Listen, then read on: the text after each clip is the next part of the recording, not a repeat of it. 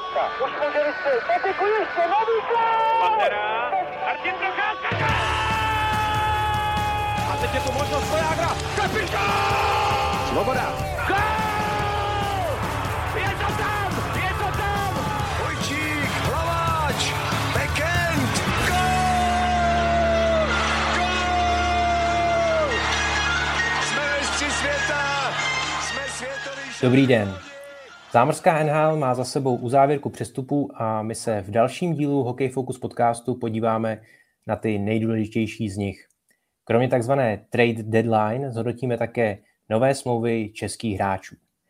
A o tématech budou diskutovat novinář a podcaster Matěj Hejda, který je aktuálně v zahraničí. Ahoj Matěj. Ahoj Tomáši, zdravím všechny, co nás posloucháte. A jelikož budeme probírat přesuny, tak je tady také Martin Tomajdes, který přestoupil ze CNN Prima News do Live Sportu. Ahoj Martine. Ahoj Tome, díky za hezký uvedení. A od mikrofonu zdraví Tomáš Řanda. Než se pustíme do uzávěrky přestupu, tak eh, se ještě ohlédneme za novými kontrakty českých zástupců v NHL. A začít musíme u Tomáše Hertla, který utěl spekulace o odchodu ze San Jose a s klubem podepsal lukrativní osmiletou smlouvu na více než 65 milionů dolarů s ročním příjmem přes 8 milionů. Matěj, o čem podle tebe Hertlův kontrakt vypovídá? Tak v první řadě vypovídá, že San Jose si Tomáš Hertla neuvěřitelně váží, že i když eh, není úplně v ideální situaci klub eh, z nějakého toho dlouhodobějšího hlediska, že přece jenom ta, ta jejich budoucnost eh, minimálně krátkodobá, nějaká dvou, tří leta nevypadá úplně dobře, tak ten podpis v podstatě bych řekl skoro maximální, co si asi Tomáš Hertl tak nějak dokázal představit, vypovídá o tom, že oni měli dlouhodobě prostě velký zájem. Já se na to pořád dívám hodně z pohledu klubu, kdy, kdy si přiznám, že ale úplně jako by nedává mi smysl. Proč uh, s ním podepsali takhle dlouholetou smlouvu z jejich pohledu, protože fakt ten tým se nachází nebo má před sebou dlouhodobou představbu. Je tam řada velmi starších přeplacených hráčů, který už se nezlepšují, naopak uh, roky jim přibývají a výkonnost jde výrazně dolů některý v budou, krátké budoucnosti bude čekat i buyout. A myslím si, že ten tým prostě v následujících letech nemá šanci na to, aby bojoval o Stanley Cup vůbec, ale já se obávám, že ani o playoff, že si myslím, že bude patřit k jedním nejhorším týmům NHL, což vlastně i odpovídá v podstatě jako ta letošní nebo loňská sezóna.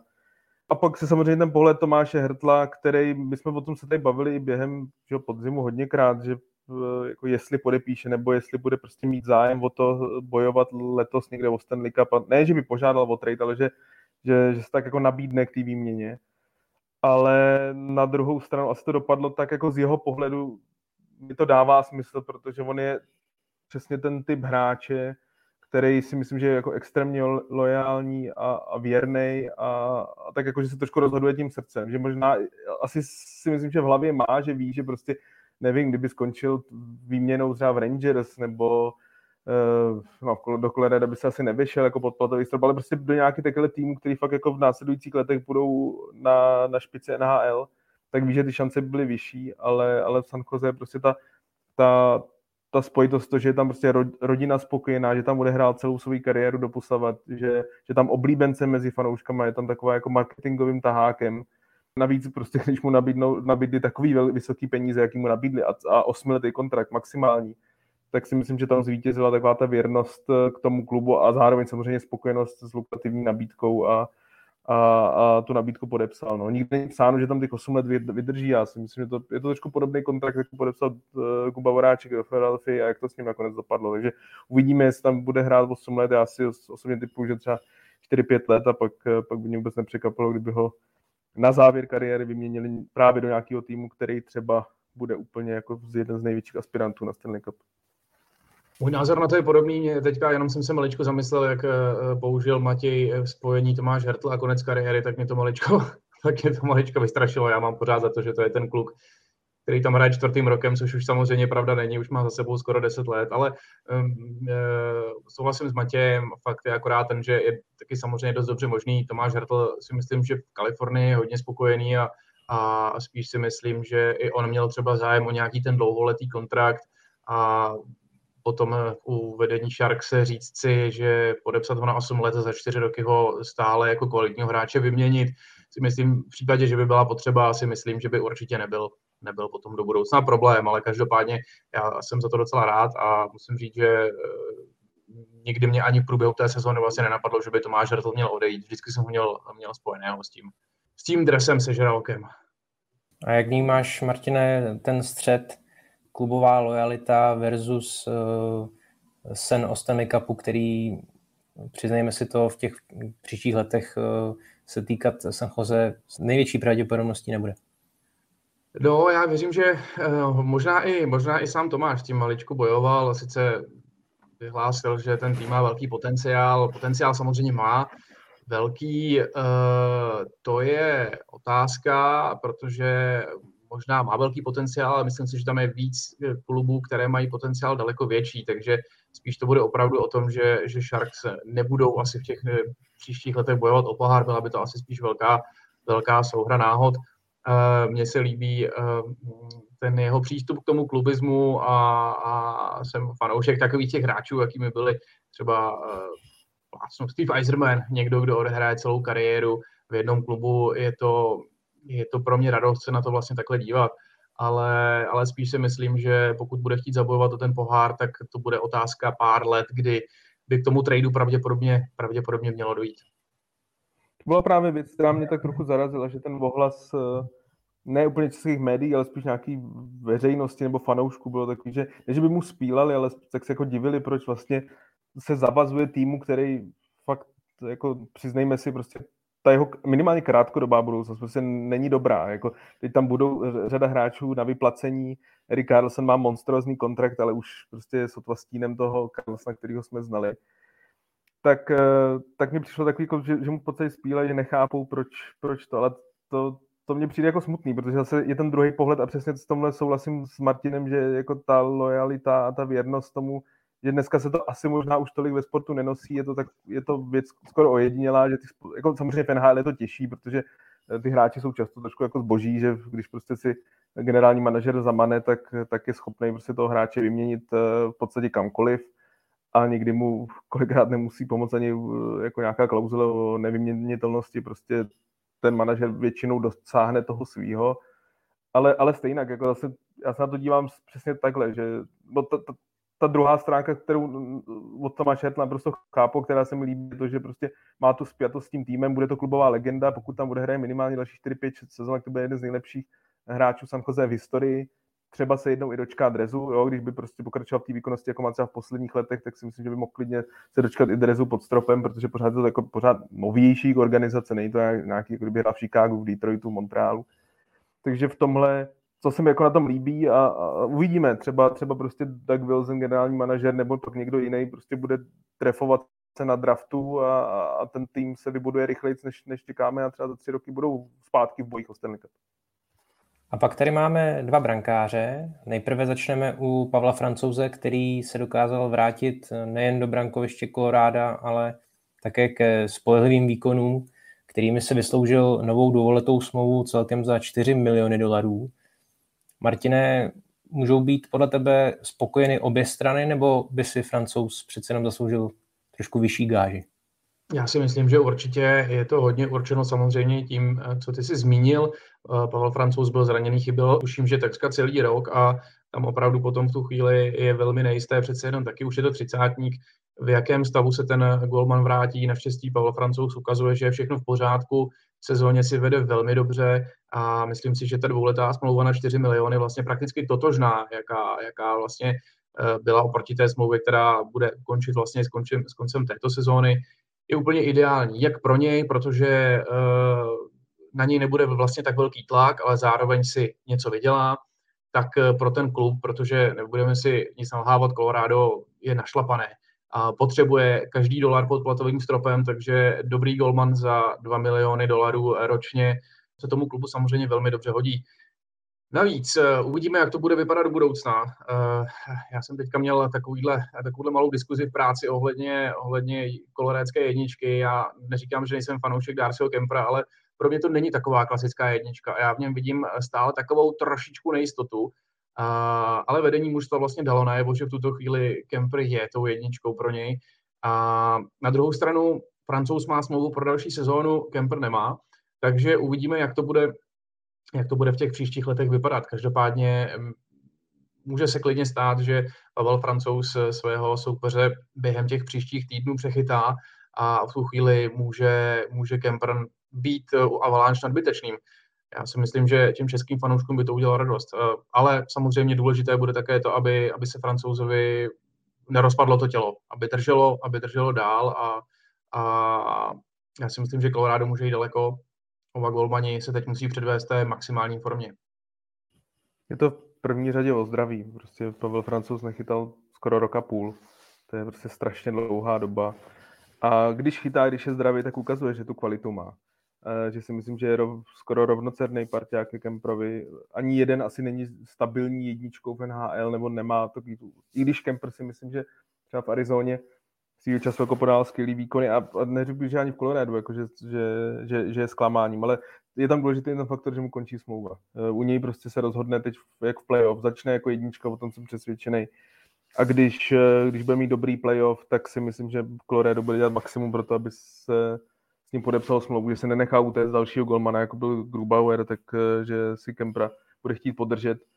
Ale samozřejmě může se stát, že mu začátek playoff třeba nevíde, eh, dostane se do brány francouz a, a, a, chytne se on a pak samozřejmě se to totálně mění, protože jak říká Martin, prostě Colorado šetří každý dolar, Kemper bude dražší golman, u francouze ta výška té smlouvy je hodně prostě daná tím zdravím. Já si myslím, že kdyby byl eh, zdravý, kdyby měl víc toho zdravotního štěstí eh, v posledních letech, tak si myslím, že si dneska vydělává víc. Podívejme se pak třeba na kontrakt Karla Memelky, o kterém budeme mluvit určitě tak v podstatě kluk, který má první sezónu necelou v NHL a už má, má jakoby vyšší smlouvu, ale je to daný prostě v jakým je to klubu a drží mu zdraví, vyšel mu ten začátek úplně francouze, prostě je to hrozně o tom zdraví, já se netajím vždycky za opaku, že mu strašně přeju. Uh, jsem za ní rád, že to podepsal, protože on taky, podobně jako Tomáš Hertl, prostě se netají tím, že je strašný, um, no, pocit srdce, nebo že je, hrozně spokojený v tom týmu, že by nikam nech, jinam nechce, že je tam spokojený, ví, že uh, generální manažer Joe Sakic mu věří.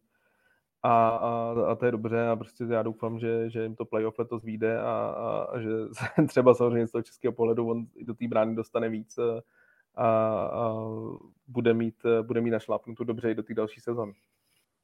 Když jsme tedy u Karla Vejmelky, ta jeho pohádková cesta nekončí. Po té aktuální solidní nováčkovské sezóně se dohodl s Arizonou na prodloužení smlouvy o další tři roky která mu vynese více než 8 milionů dolarů. Tak uh, Matěj, co říkáš na to, že aktuálně bude pro tu příští sezonu druhým nejlépe placeným českým brankářem NHL? No z jeho pohledu je to pohádka. Celá ta sezóna je prostě pohádková. Já se přiznám, v posledních letech už tolik ne- nesleduju Českou extraligu.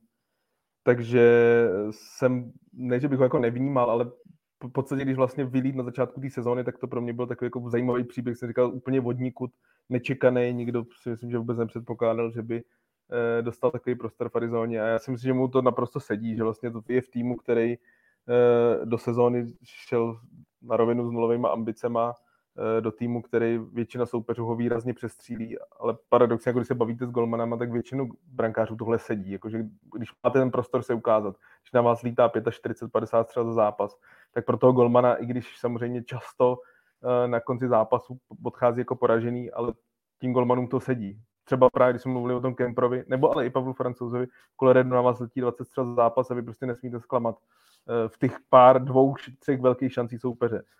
Vejmelka, když se podíváte na ty jeho zákroky, tak on má třeba 7-8 highlight zákroku za jeden zápas, protože prostě těch šancí jsou pořád obrovské množství. Ta pohádka pokračuje, ta, ta smlouva i to, že vlastně vyměnili Scotta Wedgwooda do, do Dallasu za čtvrtý kolo, uh, ubil mu konkurent, i když samozřejmě teď teda se tam zase objevil jiný, ale myslím si, že jako to, že i třeba o Vejmelku byl zájem i na taky na trade deadline, že se ptali na ní některý týmy, ale to, že Arizona dala najevo, že s ním chce podepsat jako dlouhodobější smlouvu, že s ním jako počítá, tak, eh, tak je pro něj odměna eh, za, za to, co odved a říkám, to je pohádkový příběh, jinak se to nedá popsat. Já musím říct, že mě to třeba ještě strašně baví z toho pohledu, že vím, že když eh, si člověk tyhle ty věci naskoumá, tak golmani mají tu pozici hodně specifickou a, a, a často se říkalo, že když se takhle někdo přiřítí odkudkoliv z Evropy, právě ve stylu Karla Vejmelky tady z Extraligy například, tak se říká, že i kdyby se na tom kempu přetrhnul a, a stavil se na hlavu a já nevím, kde si co si, tak většinou funguje nějaká klubová hierarchie. Kromě toho, že tam je nějaká jednička, nebo dejme tomu jakž tak dvojka, tak většinou tam je třeba tři, čtyři, pět dalších podepsaných golmanů, kteří samozřejmě taky mají nějaký posun kariérní, stojí za ním agenti a všechno. A uh, většinou je to velká náhoda, když si tam někdo dokáže takhle protlačit. Takže krom toho, že Karel Vejmelka fantasticky načasoval vlastně tu formu, tak mu, tak mu nahrálo i spoustu dalších věcí, zranění Kartra Hatna, tak dále a tak dále, ten vývoj Josefa Kořenáře nebo vlastně toho golmana, co je za ním vlastně Ivana Prosvětova, taky nebyl úplně nejideálnější. Najednou ten člověk byl ve správnou chvíli na správném místě a, a i pro mě Vejmelkův příběh jeden z těch naprosto nejlepších v této sezóně a to nejenom z českého pohledu, takže já si to strašně užívám, hrozně mu to přeju a teď ho čeká, teď ho čeká podle mě tradičně hodně těžká druhá sezóna v NHL a tam se, tam se dost ukáže.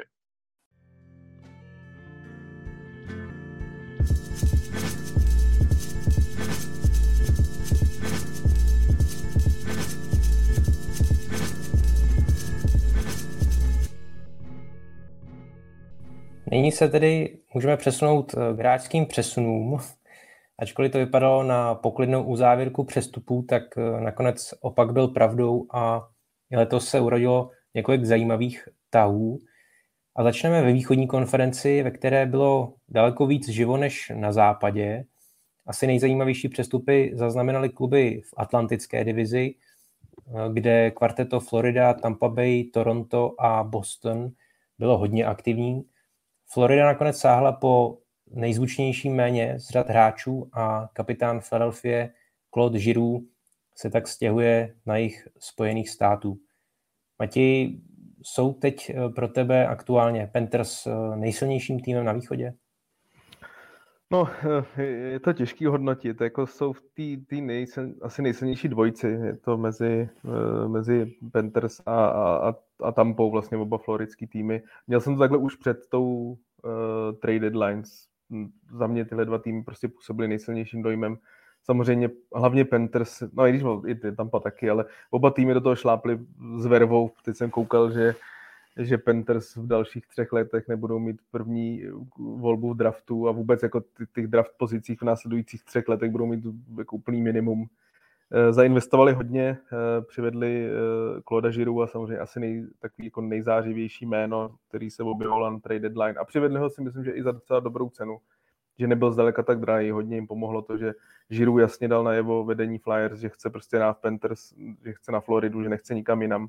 Není tajemstvím, že nabídka Colorena byla vyšší, ale on si prostě vybral a tím, že měl právě tu no trade klauzuli, tak, eh, tak tohle hrálo Panthers do karet a myslím si, že ta protihodnota za takového hráče, který pořád patří ke světovým hráčům, tak, eh, tak je z pohledu Panthers velmi dobrá. Eh, přivedli Bena Širota z, z Montrealu, který se zase na, na, naopak se ta hodnota jako hodnotí, že byl velmi drahý, že za, za takového silového obránce defenzivního střihu, eh, že to byla velká hodnota, protože taky za něj dali první kolo, dali za něj zajímavý prospekt, myslím, že ještě snad čtvrtou, eh, čtvrtý kolo, takže je to moc, ale na druhou stranu, kdo viděl prostě Montreal v tom, v tom loňském playoff, i když hrál se Show Weberem, což samozřejmě mělo hodně vliv na jeho výkony, tak já si pořád myslím, že, že Ben Sherrod v playoff je jako hodně platný hráč, že, že přece jenom jak se posouvá to, to hodnocení faulů v playoff oproti základní části, to samozřejmě tím borcům hraje hodně do karet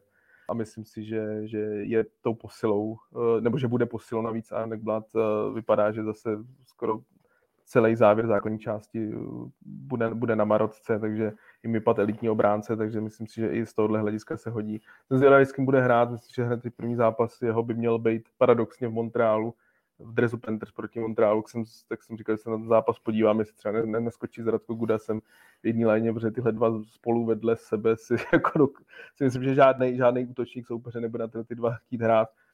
Takže i, i jeho hodnotím kladně, ač třeba ta hodnota byla asi trošku vyšší, než se čekalo. A uh, teď ještě mě vypadlo, myslím si, že ještě vlastně někoho, někoho přivedli, možná mi to, to, to jména pověz. Obránce Heck?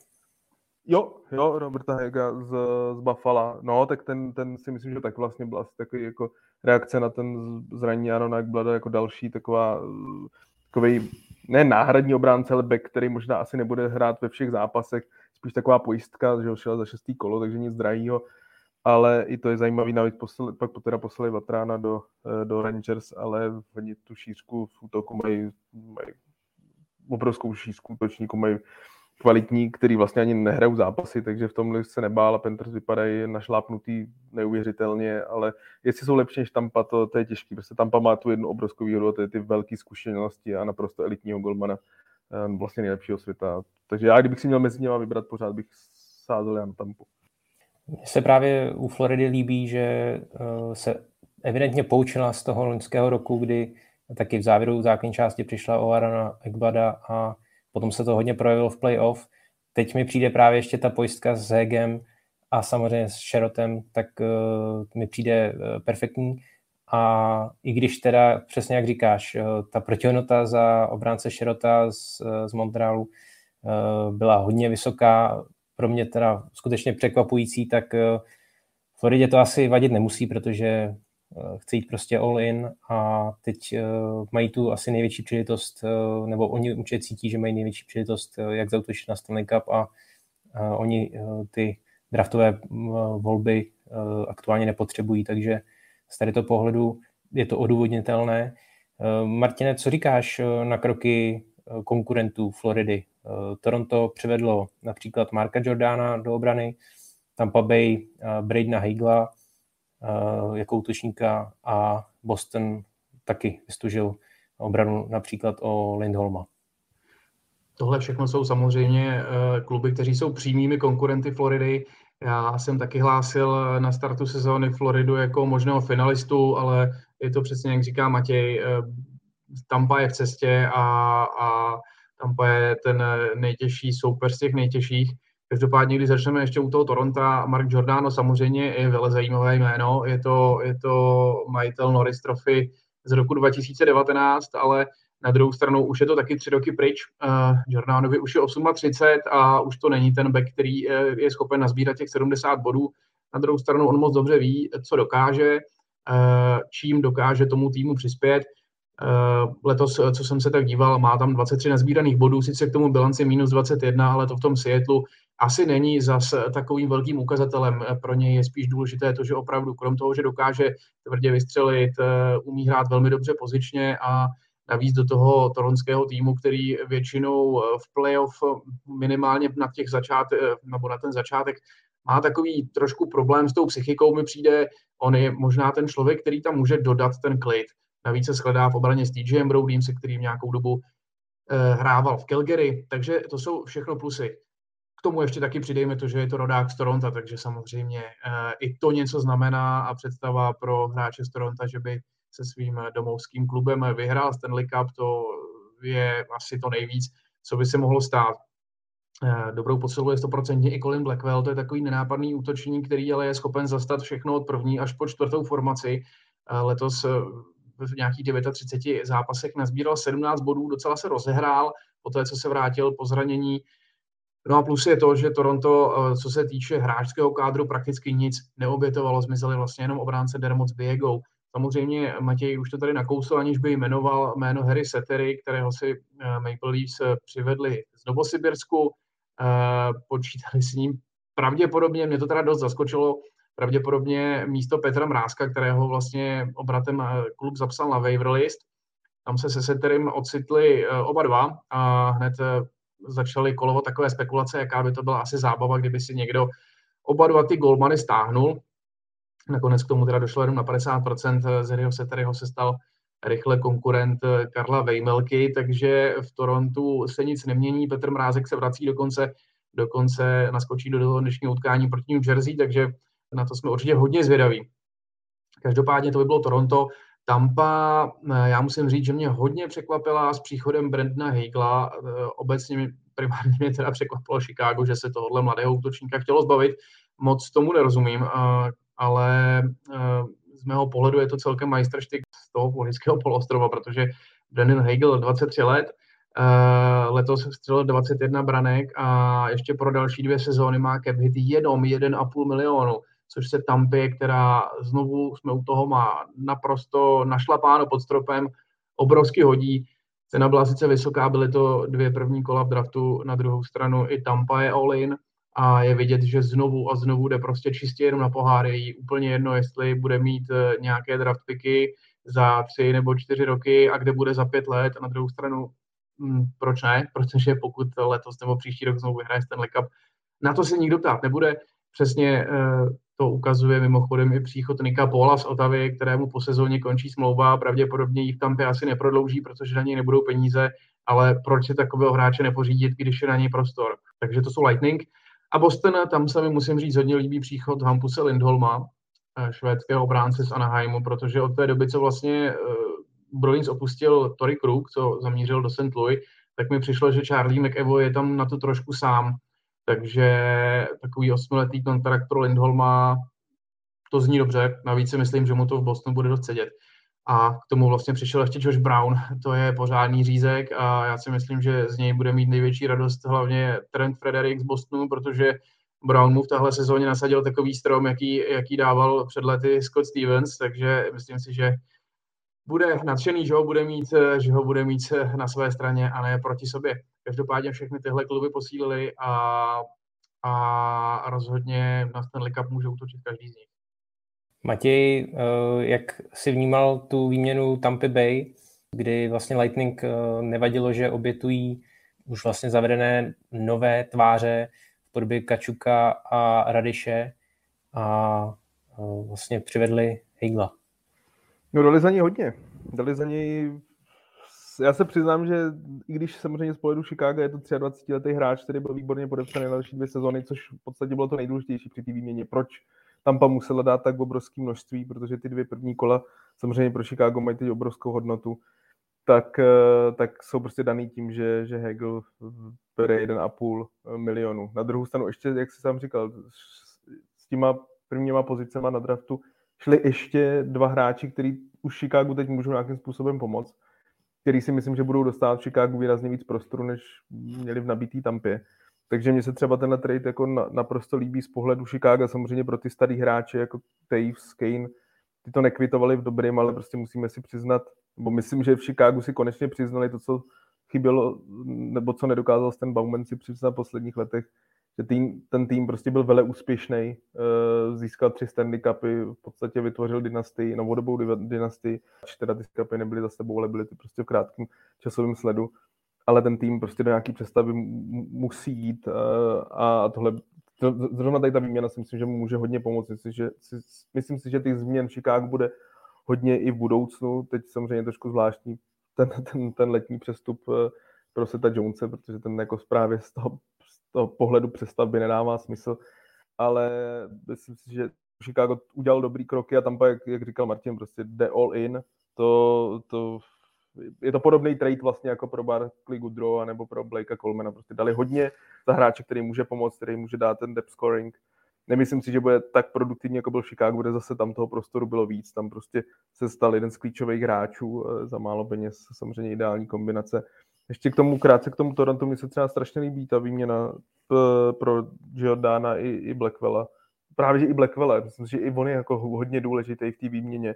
A že za něj nedali jako podle mě vůbec jako hodně, prostě druhý kola, to je takový, to už jsou pro mě drobný, to už jsou prostě, to už je lístky do loterie, je tam většina hráčů z druhého kola nikdy ani nebude na NHL, už je to tak jako buď nebo, ještě by tam bylo jedno třetí kolo, takže si myslím, že tady udělal Karl Dubas úplně perfektní práci, že vlastně neobětoval to první kolo, eh, když se právě bavíme třeba o ty ceny, jako měl Sharot nebo, nebo další obránci, kdy prostě byli jako hodně drahý na té trade deadline, tak borec jako Giordano uh, Seattle nepřived první kolo. A pro mě to jako Eh, když jsem viděl tu výměnu, tak jsem absolutně jako z pohledu Seattle prostě práce Dona Francise, co vlastně jak ten tým jako je, jak jsme se bavili tady na expansion draftu, pak, eh, pak jako ho vybral za trenéra, jaký podepsal free agenty a za kolik a, a teď ta, ta trade deadline, já se přiznám, že Seattle, pro mě Ron Francis je obrovský zklamání, jako zatím z pozice generálního manažera Seattle a, a Seattle jako si myslím, že je prostě nějaký 4-5 let od toho vůbec být jako trošku zajímavý tým v NHL, což je pro mě škoda, protože si myslím, že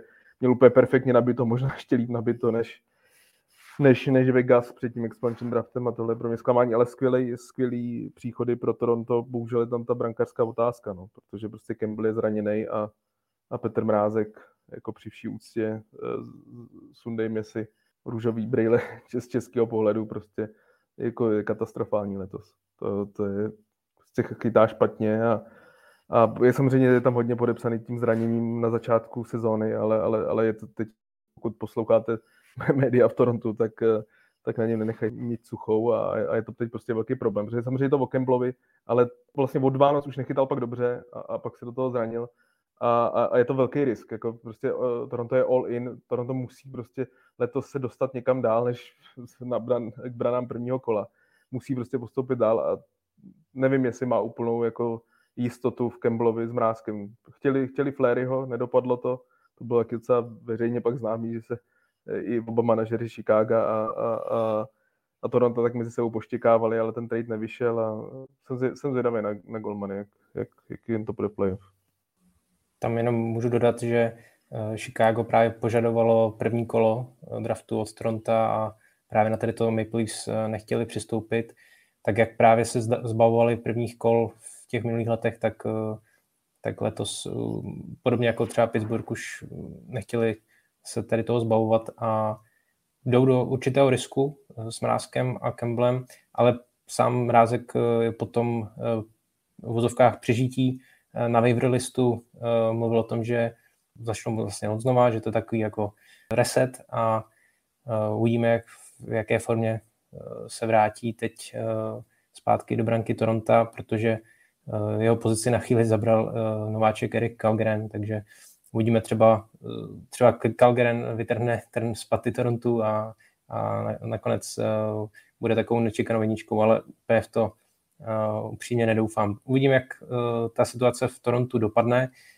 Uh, pojďme se přesunout do metropolitní divize, uh, kde se nejvíc činili New York Rangers, uh, kteří přivedli uh, trio útočníků, už uh, byl zmíněn uh, Vatrano z Floridy a také obránce Brona.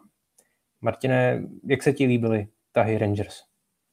No, mně se líbily docela hodně a obecně uh, Rangers hodně ukázali, že letos eh, to nebylo vždycky jenom o těch eh, velkých jménech, ale hodně také o těch pracantech. Už, už tady padlo pár takových jmen jako právě Nick Paul nebo Colin Blackwell a tady u Rangers mi to připadá ještě daleko evidentnější. Andrew Cobb samozřejmě body sbírat umí, ale také toho hodně, hodně odmaká, hodně toho odbruslí, hraje výborně do těla. Je to důrazný hráč, za mě je to opravdu dobrá posila do playoff, ukázal to vlastně už eh, tom prvním zápase proti Devils, kdy sice Rangers prohráli, ale, ale Cobb si připsal dvě nahrávky. Uh, Tyler Mott, který přišel z Vancouveru, ten vlastně zažívá bodově svoji nejlepší sezónu a znovu je to hráč, kterého můžeme nasadit úplně kamkoliv, hlavně tedy do těch nižších formací spíš takhle a, a tam opravdu odvede, odvede, co je třeba. Frank Vatrano naopak eh, je velmi nenápadný útočník, kterého už, už před lety se Boston tak nějak zbavoval maličko podle mě nechtěně, ale potřeboval trošku prostoru. Přijde mi, že tentokrát to odnesl znova, ale Frank Vatrano, jestli něco umí, tak je to střílet góly, což je vidět i na jeho kariérní bilanci 94 plus 64. Je to prostě střelec. Zároveň taky je schopen zalepit místo ve třetí formaci, ale klidně, klidně rozhodne utkání eh, v prodloužení. Je to opravdu šikovný hokejista, velmi dobrý bruslař. No a Justin Brown, kterého si zmiňoval, který přišel z Filadelfie, to je vlastně 35 eh, hodně zkušený, má za sebou finále Stanley Cupu eh, se San Jose, takže hráč, který donese hodně zkušeností. Mě to maličko akorát mrzí českého pohledu a z pohledu Libora Hajka, protože ten toho opravdu letos mnoho nenahrál a už vlastně v průběhu sezóny mu trošku zabral místo Nováček Schneider, teď přišli vlastně další hráči, a já musím říct, že malečko jsem i doufal, že, že třeba on by během té přestupové uzávěrky mohl klub opustit, protože si myslím, že tu budoucnost už v něm pravděpodobně nemá a dost rád bych ho viděl někde hrát. A tohle mi přijde trošku škoda. Takže vím, že jsem mluvil krátce o tom, že by mohl zamířit do Winnipegu místo Andrew Kopa, ale nestalo se. Pozadu ale konkurence nezaostala. Carolina přivedla Maxe Doumyho z Columbusu, Pittsburgh si vybral Ricarda Rakela z Anaheimu a do Washingtonu se vrátil Markus Johansson. Matěj, který z těchto přestupů se ti zamlouvá nejvíc a proč? Jednoznačně Rakel do, do Pittsburghu. Myslím si, že eh, je to neuvěřitelně všestranný útočník. Eh, je to útočník, který ve své kariéře byl schopný hrát napravo, nalevo i, i, i nějak si eh, dokáže odehrát pár zápasů na centru. I se mi líbilo, že, že za něj Pittsburgh právě nedal to první kolo, jo, že taky to udržel v těch, těch pozdějších kolech, dal za ně pár hráčů, mladýho golmana, ale Pittsburgh prostě si ukázal, jak jsem ho tady tradičně před sezónou pohřbíval, že mu nevěřím, tak prostě Pittsburgh si ukázal tím, že mu končí Letengovi a Malkinovi smlouva, a, ale ten tým hraje skvěle, skvěle je vedený koučem Sullivanem. E, pro mě je to zase jedno z největších překvapení. Tak, e, tak prostě musí jít all in. E, musí, já vím, že v těch posledních letech v playoff vždycky velmi rychle vypadnul v první kole, ale letos jim chytá skvěle i Goldman Jerry a myslím si, že, že tenhle krok dával naprost, naprostý smysl. Je to posila do útoku Rakel, jako když sedne do liney, myslím si, že bude hrát ve druhé line vedle Malkina, to vidím, tak, tak když, když si s Malkinem sedne, tak je to hráč, který je schopný dát jako kolem 30 gólů za sezónu. Takže pro mě, pro mě tohle asi nejlepší posila a Pittsburgh si myslím, že díky němu poskočil a uvidíme, protože ten východ je neuvěřitelně natřískaný, ty týmy jsou tam podle mě jako hodně vyrovnaný, ale myslím si, že Rakel by mohl hodně pomoct. Třeba v zápasech s Rangers, pokud by, myslím si, že v tuhle chvíli by zrovna vypadlo, že tyhle dva týmy by šly na sebe. Zajímavý je určitě i, i příchod Maxe Domyho, protože uh, to je hráč, který uh, si myslím, že už tak jako je skoro v zapomnění Kolumbusu, že vlastně už nikdo moc ani nevěděl, kde hraje, nebyl vidět, eh, v loni byl hodně zraněný, letos tolik ne, ale, ale ty jeho výkony jsou jako dost za očekáváním.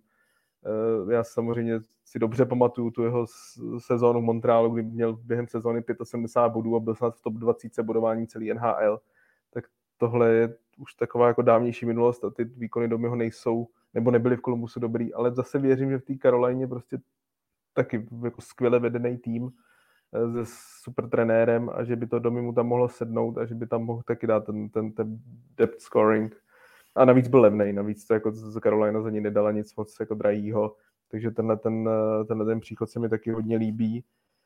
Co se týče Washingtonu, eh, tak eh, Johansen jako zajímavý jméno, ale myslím si, že, myslím si, že Washington jako za mě teď v tuhle chvíli, kdy se dívám a i když si tak jako tak asi čtu, jak, jak si myslím, že nemůže být úplně v pohodě ta kabina, prostě co se, co se samozřejmě děje eh, tak nějak ve světě a tak, tak ehm, Washington vidím trošku jako slabší než Pittsburgh, než Rangers nebo než Carolina z těch metropolitních týmů. Myslím si, že samozřejmě to naznačuje trochu tabulka, ale, ale Washington, ehm, nevím, nevím, myslím si, že tam eh, jak jsem v podstatě před asi věřil víc než toho Pittsburghu a Pittsburghu to tak nějak pohřbíval, tak teď ten Pittsburgh vidím jako víc našláplej hrající jako v lepší formě a u toho Washingtonu mám jako hodně otazníků a, a nejsem úplně optimista uh, před playoff.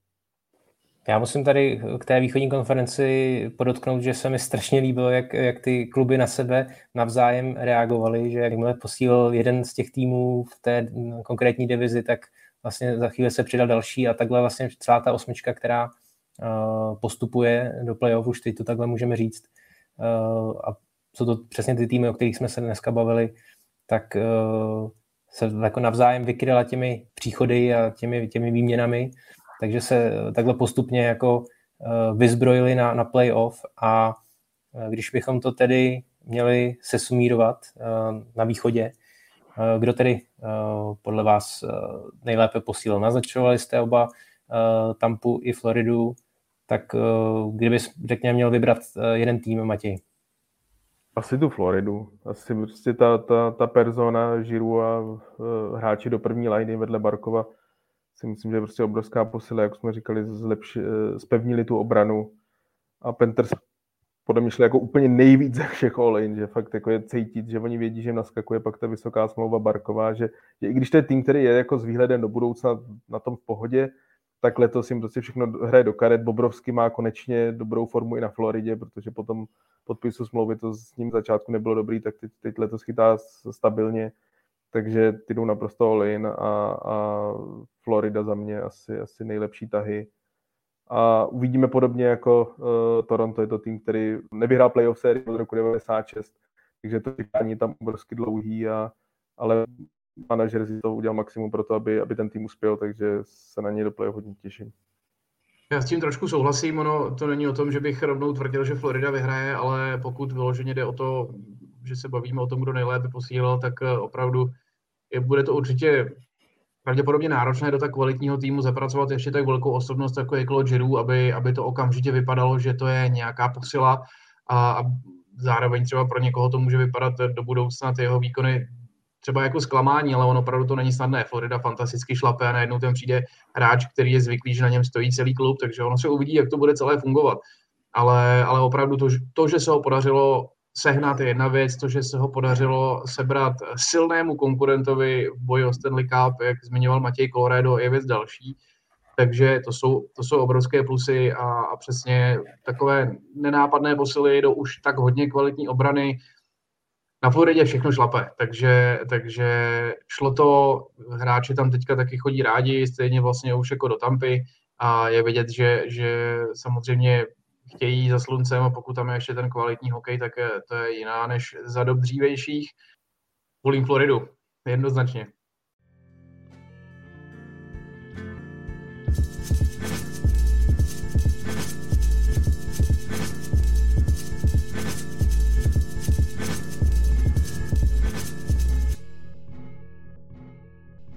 Západní konference byla možná až nečekaně poklidná. Výrazně ji posílilo jen Colorado a Minnesota, když se takhle dá říct. Eh, když začneme u Colorada, Martine, povedlo se mu podle tebe zaplnit eh, ta slabší místa právě pro playoff? Určitě, tak byly to takové ty, takové ty, takové ty malé puclíky, vlastně, kterými Colorado doplňovalo ten svůj tým a několik hráčů eh, takových hodnotný do playoff. Eh, Artury Lehkonen, o tom nám určitě potom řekne víc Matěj, to je takový univerzál, který s Montrealem vlastně byl v minulé sezóně až ve finále Stanley Cupu eh, využitelný jak v první léně, tak ve třetí. Andrew Cogliano eh, už je opravdu veterán, kolem 35 let, má na kontě přes 1000, 1100 startů, ale zároveň je to hráč, který přichází s milionovým cap hitem a jak to okomentoval na Twitteru jeden, jeden ze zámořských analytiků, teď si za boha nespomenu jaký, tak eh, ten vlastně řekl, že takových hráčů v klubu během těch důležitých zápasů není nikdy dost. On ví přesně, co má dělat, on ví, jak se má připravit, on ví, eh, jak namotivovat ostatní, on to zvládne, když nebude jeden zápas hrát a bude sedět na tribuně. Tohle jsou opravdu borci, kteří jsou na playoff naprosto nezaplacení.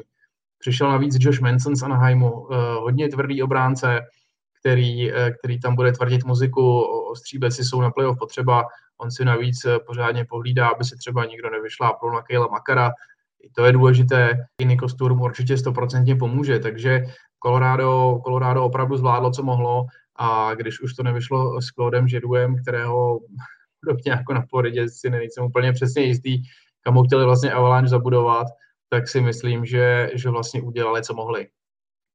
Já souhlasím s Martinem, aspoň teda to, z toho, co jsem slyšel, tak, tak uh, Artur Lekonen je hráč, který uh, samozřejmě je to takový plán B za Žirua, což samozřejmě oni nejsou úplně srovnatelný. Žiru je prostě velká persona, osobnost, uh, střelec, tvůrce hry.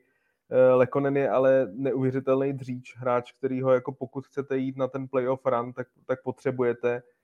A on vlastně všechno v hokeji dělá správně, až na to, že má jako slabší zakončení, že prostě on se, vyprat, on se dostane do mraky gólových šancí, ale bohužel nedává dostatek gólů, což je taková jeho jediná, ale samozřejmě velká nevýhoda, ale jinak je perfektní do defenzívy, je to pracant, je to skvělý hráč na oslabení, takže i proto třeba šel taky docela za draho a Montreal díky tradu Lekonena dostal jako velmi zajímavého mladého obrance do budoucna a pak se mi samozřejmě líbí ten Manson, protože to jsme tady říkali během sezóny. Já si myslím, že ta obrana Colorado je, je, je krásná na papíře, hrozně hezky se na ní dívá, hlavně v základní části, ale prostě v tom playoff potřebujete i tyhle ty tvrdší hráče a, a myslím si, že kromě Erika Johnsona tam žádný takový hráč nebyl. Navíc Erik Johnson má prostě velmi často problémy se zraněním a Manson, Manson je tvrdák, eh, jak jsem mluvil třeba o Šaretovi, tak je to vlastně podobný typ hráče a taky, ten nemyslím ani, že se jako umí porvat a to už samozřejmě v NHL se tolik nenosí, ale, ale, ale prostě je to hráč, který bude mít respekt u soupeřů a, a bude to před eh, Kemprem, případně francouzem čistit a to, to je prostě důležitý taky. Takže tyhle, ty, tyhle ty dva příchody se mi líbí, líbí z pohledu Colorado nejvíc. Minnesotě se podařilo nakonec získat eh, toho nejlukrativnějšího golmana na trhu eh, brankáře Chicago Marka Andreo Flerio. Eh, jaký byl o něj vůbec zájem, Matěj? No už si zmiňoval, že asi největší zájem mělo Toronto, který prostě muselo řešit, nebo chtělo řešit tu, tu brankářskou otázku. To byl asi největší konkurent Minnesota v jeho zisku. Já jsem zrovna dneska poslouchal rozhovor s Billem Gerinem, generálním manažerem Minnesota. A on tak jako trochu se lišácky pousmál a, a myslím si, že i to možná rozhodlo to, že vlastně oni v závěru kariéry, kdy byl Gerin působil v Pittsburghu, tak se samozřejmě poznal s Markem Andrem Flairem, hráli tam spolu. A že možná i takhle ten osobní vztah jako rozhod v to, že, že Flairy se rozhodl vlastně i odejít ze Chicago, protože ono se hodně spekulovalo, jestli vůbec ještě bude chtít.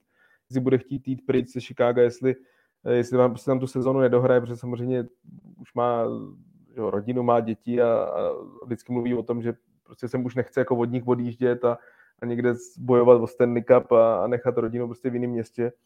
Ale, ale Gerin ho tak nějak přemluvil a, a teď bude zajímavý. Eh, ta, ta brankářská dvojice, zkušený golmanů Talbot Flery, Eh, Minnesota taky kvůli prostě platovému stropu do budoucna, prostě potom, co vyplatila Satra a, a Pariziho, tak nemá vůbec komfortní situaci. Eh, bude tam na příští sezóně to snad jako minus 14 milionů, takže skládat tým pro další sezóny nebude vůbec jednoduchý, ale letos Minnesota taky vypadá velmi dobře, hraje krásný hokej, dobře se na ně dívá a Flery s Talbotem vytvoří zajímavou dvojici, takže já jsem na Minnesota taky zvědavý. Je to tak, eh, s těmi problémy Minnesota to nevypadá vůbec dobře. Eh, vlastně v příští sezóně budou odepisovat 14 eh, milionů a v těch dalších dvou skoro až 15, což eh, je velká díra do rozpočtu. Mě možná u Minnesota jenom trošku zarazilo, jak rychle se zbavila brankáře Kehkenena, který v té loňské sezóně vypadal zajímavě a podobně jako v Chicagu Kevin Lankinen, tak i v případě Kehkenena ta relativně nadějně rozjetá kariéra v NHL vzala brzy za své. Jak, jak vnímáte tady to, že vlastně oba ty týmy si ty, řekněme, nadějné brankáře, ačkoliv nějaká velká naděje do nich nebyla vkládána, tak se jich v případě Kekenena zbavila, v případě Lankinena vlastně utěla ten jeho vývoj příchodem Fleryho do Chicago před touhle sezónou. Co se týče Chicago, tak tam si myslím, byla sázka na Fleryho i jako spjatá s tím příchodem Seta Jonese, že prostě věřili v to, že ten tým je schopný ještě si jako užít ten jeden večírek eh, s těma staršíma hráčema, ale ta sázka prostě nevyšla, z Chicago celá ta sezóna nevychází. A tím trošku jako Lankinina, já nechci říct pohřbili, teď zase dostane prostor, uvidíme, co, jestli naváže na ty výkony z té loňské sezony, které byly jako eh, podle mě velmi dobrý a co se týče Minnesota mladého, taky mladého Fina, eh, no jako je to trochu překvapení, ale prostě možná to má asi spjatost s tím, že prostě v následujících sezónách eh, to nebude mít Minnesota prostě jednoduchý v těma ambicema, že, že tím příklad Flaryho a Talbota, že jsou to prostě dva vele zkušený gulmani, nebo Flary, superstar a vele zkušený gulman, ale i Talbot už to má hodně za sebou, a že asi prostě na ně větší spolech, no, než, než na mladýho, že prostě taky jako nekouk, Gerin nekouká úplně tak dopředu, ale dívá se prostě na to letošní playoff, že Minnesota, tý západní konferenci, která je při vší úctě, bych řekl, trochu slabší, těch, těch velkých favoritů tam není tolik, takže jako proč by se Minnesota nemohl povést, že loni vypadla až v sedmým zápase z Vegas. Eh, Vegas má letos svých problémů dost, tam to vůbec uvidíme, co s nima bude takže proč by Minnesota se nemohla dostat daleko a vidím to spíš takhle, ale jako trochu mě ten, jako přiznám se, jak mě ten trade eh, do San Jose překvapil, protože byl jako i pro San Jose velmi levný. V podstatě, jak si řekl, zbavení se mladého golmana a, a sázka na dva velmi zkušený borce. Já určitě souhlasím s tím Flairem úplně přesně. To bylo takový, takový to, když má člověk možnost takovýhle hráče získat, tak asi nad tím neváhá a přesně v Chicagu to riskli, abych to udělal na jejich místě asi úplně stejně. Uh, jsem trošku překvapený, že to obecně nevyšlo. Matěj v Chicagu od začátku nevěřil, já jsem jim asi trošku věřil, evidentně zbytečně, teď už je to vidět. A, a Chicago opravdu ta přestavba čeká. Některé ty hvězdy se, se zkrátka už už jsou, už, jsou prostě, už jsou prostě staří, nedá se nic dělat a ten tým se nedá jenom doplňovat, asi se na něm opravdu bude muset eh, zapracovat eh, od začátku. A Kevin Lankinen věřím, že u toho bude a uvidíme, jaké, jaké služby bude eh, Black Hawks poskytovat. Kevkinena popravdě nechápu vůbec, to je golman, se kterým jsem myslel, že se bude v Minnesota počítat dlouhodobě a dost mě to překvapilo. Rozumím, vím že, vím, že Jacob Middleton byl pro mnoho týmů před playoff velkým lákadlem, ale tohle by mě absolutně nenapadlo, že by se vlastně vůbec mohlo stát, takže, takže tady teď eh, nejsem si úplně přesně jistý, jak to má Minnesota vypočítané do budoucna, eh, koho si představuje jako budoucí jedničku, Kem Talbot eh, při vší ústě to pro mě není, takže Mark André Flery, tak to pro něj klidně může být posledních pár zápasů v NHL teď. Jsem dost zvědav, jak to tam bude vypadat na brankářském postu. Já bych jenom měl ještě jednu poznámku k Flerymu, k tomu přestupu takhle zpětně mě vlastně zaujalo to, že Chicago uh, požadovalo po Torontu první kolo, ale nakonec uh, od Minnesota má kolo druhé. A tady to prošlo. Ačkoliv teda je to samozřejmě ta podmíněná volba, že pokud Minnesota dojde do finále západní konference, tak se z toho druhého kola stane kolo první. Ale i tak mě to vlastně trošku zaujalo, že, že Minnesota tady to prošlo. Když se tedy posuneme dál, tak uh, Matěj už uh, naznačil, že uh, s těmi kroky Seattle uh, nebyl úplně spokojen. Jak se ty tváříš, Martine, na ten výprodej Krakenů a na tu strategii, kdy se zbavila těch lepších hráčů právě za ty volby v draftu a jak jsem počítal, tak pro ty příští dva drafty budou mít dohromady 25 voleb. Pro mě ten výprodej byl trošku větší, než eh, jsem čekal. Já vím, že volby draftu vládnou světu NHL v posledních letech a jsou mnohdy hodnotnější než, než vlastně hotový hokejisté. Uh, ačkoliv to třeba u moje filozofie tohle úplně není. Ale uh, samozřejmě těžko jsme mohli od Seattle čekat takový příběh, jako předvedli Vegas a předvádí ho vlastně až do teď. Seattle to měl v tomhle dost těžké ale na druhou stranu ten tým opravdu předvádí asi trošku méně, než i já jsem od něj čekal a já se přiznávám, že se každý den sleduju pravidelně úplně všechny sestřihy, každý, každý zápas si pustím. A u toho Seattle vlastně i, i v tom závěru sezóny eh, mám hrozně vlastně velký problém se tam na někoho z těch hráčů vyloženě těšit. Chybí mi tam nějaká taková osobnost, a se kterou bych si vlastně i ten tým spojil. Takže jasně je tam Jaden Schwartz, Jordan Eberly a, a teď mi tam ještě vypadává jedno jméno, Jared McCann pravděpodobně, ale to nejsou žádní ultra hráči, chybí mi tam zkrátka nějaká osobnost a nejsem si jistý, jestli opravdu Ron Francis třeba při tom rozšiřovacím draftu neměl sáhnout po někom, jako je Vladimír Tarasenko, po nějakém takovém i třeba trošičku mediálním tahu, nevím, mě tam někdo takový prostě chybí a tak nějak se ukázalo, že už v průběhu sezóny, že Seattle opravdu nebude eh, žádným kontendrem v této sezóně, že, že asi nebude žádným větším konkurentem a nezbývá mu nic jiného, než se vydat tou cestou těch draftů. A já si myslím, že to playoff třeba ho může čekat, že by to mohla být tak otázka čtyř až pěti sezon zhruba. Takže něco takového, jako to asi bývalo dříve. Opravdu, jak jsem říkal, cesta Vegas byla, byla hodně specifická, ale dřív, když se vzpomenu na, na Minnesota, Nashville uh, a podobné kluby, které vlastně vstupovaly do NHL, tak tam bylo opravdu potřeba nejdříve pořádně nadraftovat a, a pak kolem těch, eh, kolem těch mladých hráčů ten klub nějak stavět, ale uvidíme. Každopádně ano, já jsem od, od Krakenu čekal trošku víc, než nám ukázali zatím. Já souhlasím s Martinem, já jenom jak třeba i mluvil o těch starších eh, týmech eh, nebo expansion týmech, jako byla Atlanta, jako Columbus, tak přesně ta jejich situace nebyla zdaleka tak eh, výhodná, jako měl Seattle. Seattle měl tu situaci podobnou jako Vegas. Asi nikdo nečekal, že ten příběh bude podobný, to ne.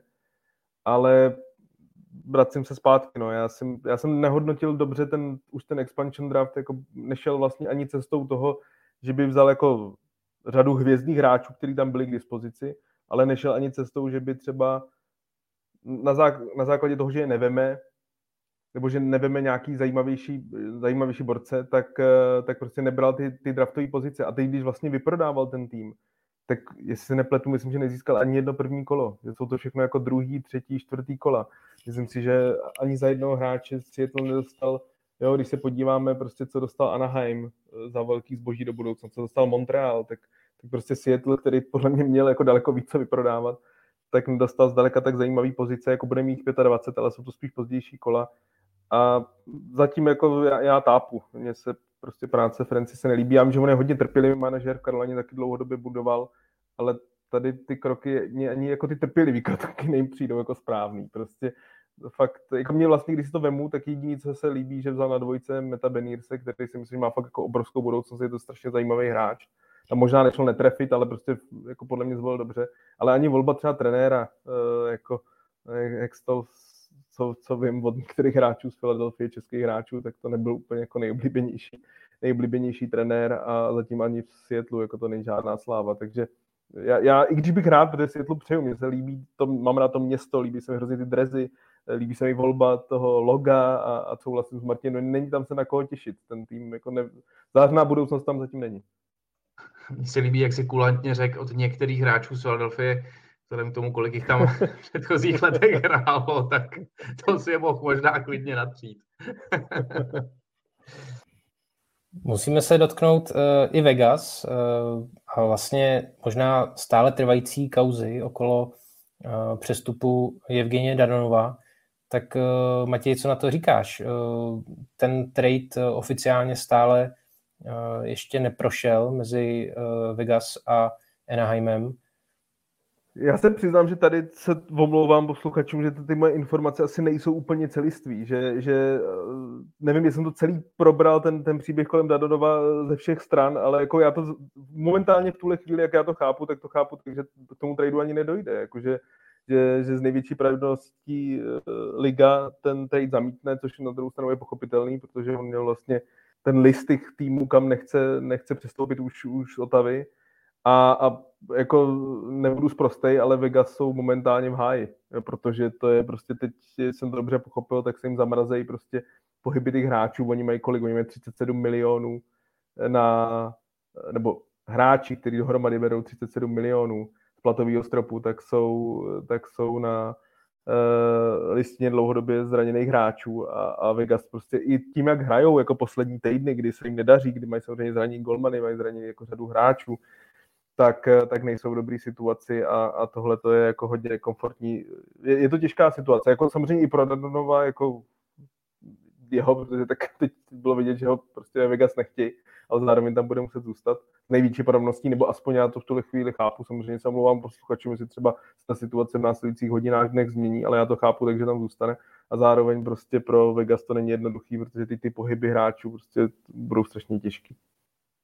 Já bych tomu možná jenom dodal to, že pro dokreslení té situace, že tam je vlastně problém právě s tím vyplněním toho, toho seznamu těch eh, týmů, kam si Dadanov eh, nepřál eh, přestoupit, když podepisoval smlouvu s Otavou. A nyní podle těch nejnovějších informací vyšlo najevo, že ten včas vyplněný seznam existuje nebo existoval v té době, takže teď vlastně ten přestup Dadanova do Anaheimu Eh, řeší na jedné straně NHL, na druhé straně Hráčská asociace NHLPA. Uvidíme, jak, jak, to, jak to dopadne. Otázkou je, jestli teda Vegas dostane tu protihodnotu, kterou měl být ten Kesslerův kontrakt, který by právě využili na to, aby mohli použít ty v vozovkách mrtvé peníze právě pro rozšíření svého rozpočtu. A tohle mi teda vlastně eh, i s tím, jak jsme v těch eh, minulých eh, měsících hodnotili Tampu, vlastně přikládá myšlenku, jestli teda skutečně už není na čase, aby vedení NHL od, tedy od příští sezóny zakročilo a přehodnotilo tu koncepci těch platových stropů, respektive právě tady těch starých kontraktů. Martine, jaký máš ty na tady to pohled protože těch případů, kdy se zneužívají ty kličky v platových stropech, eh, přibývá a letos eh, v podání Vegas už je to teda slušný hazard. Já s tím souhlasím a, a je to taková zbytečná věc a myslím si, že do toho dalšího, do té další kolektivní smlouvy je to taková nutnost, protože se nám tady neustále, teď tady máme sice da, Ryana Kesslera, ale už v průběhu té přestupové uzávěrky se řešilo, je, že vlastně Arizona má zájem získat kontrakt Shea Webera a vlastně Arizoně patřil Marianosa a tuším, že tam někde jsem byl i Chris Pronger.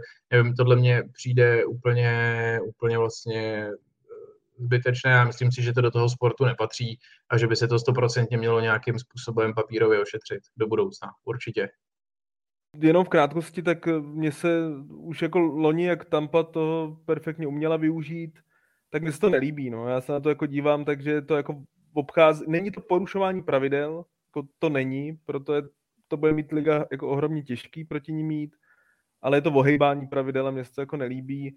Samozřejmě silný týmy a největší aspiranti na Stanley Cup to, to dělají, budou to asi dělat, pokud prostě eh, liga nějak výrazně nezmění pravidla, ale, ale jako já z toho nadšený nejsem, ale, ale je pravda, že teď Vegas vypadá, že je to, že je to samostrestá, protože ta situace kolem vlastně vůbec jako Aikla, Stouna, který že asi tak jako všichni nějak tuší, že by možná mohl hrát, ale, ale prostě vyčkává se až, až do playoff, aby pak mohl naskočit jako zdravý, tak, tak to prostě není, není to úplně košer a, a říkám, mě to nelíbí, byl bych rád, kdyby v tomhle liga jako udělal ráz, rázní změny eh, pravidel, a aby se to prostě nešlo ohejbat. Ne porušil, aby se to neporušil, ale ne, nešlo ohejbat ty pravidla.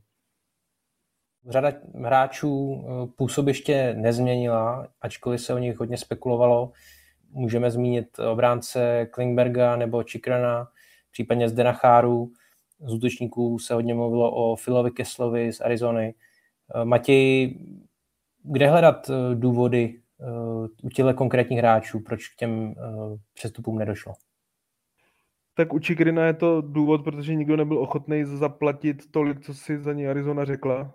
Ona chtěla v podstatě buď to tři první kola, anebo jedno první kolo, ale dva prospekty v hodnotě prvního kola.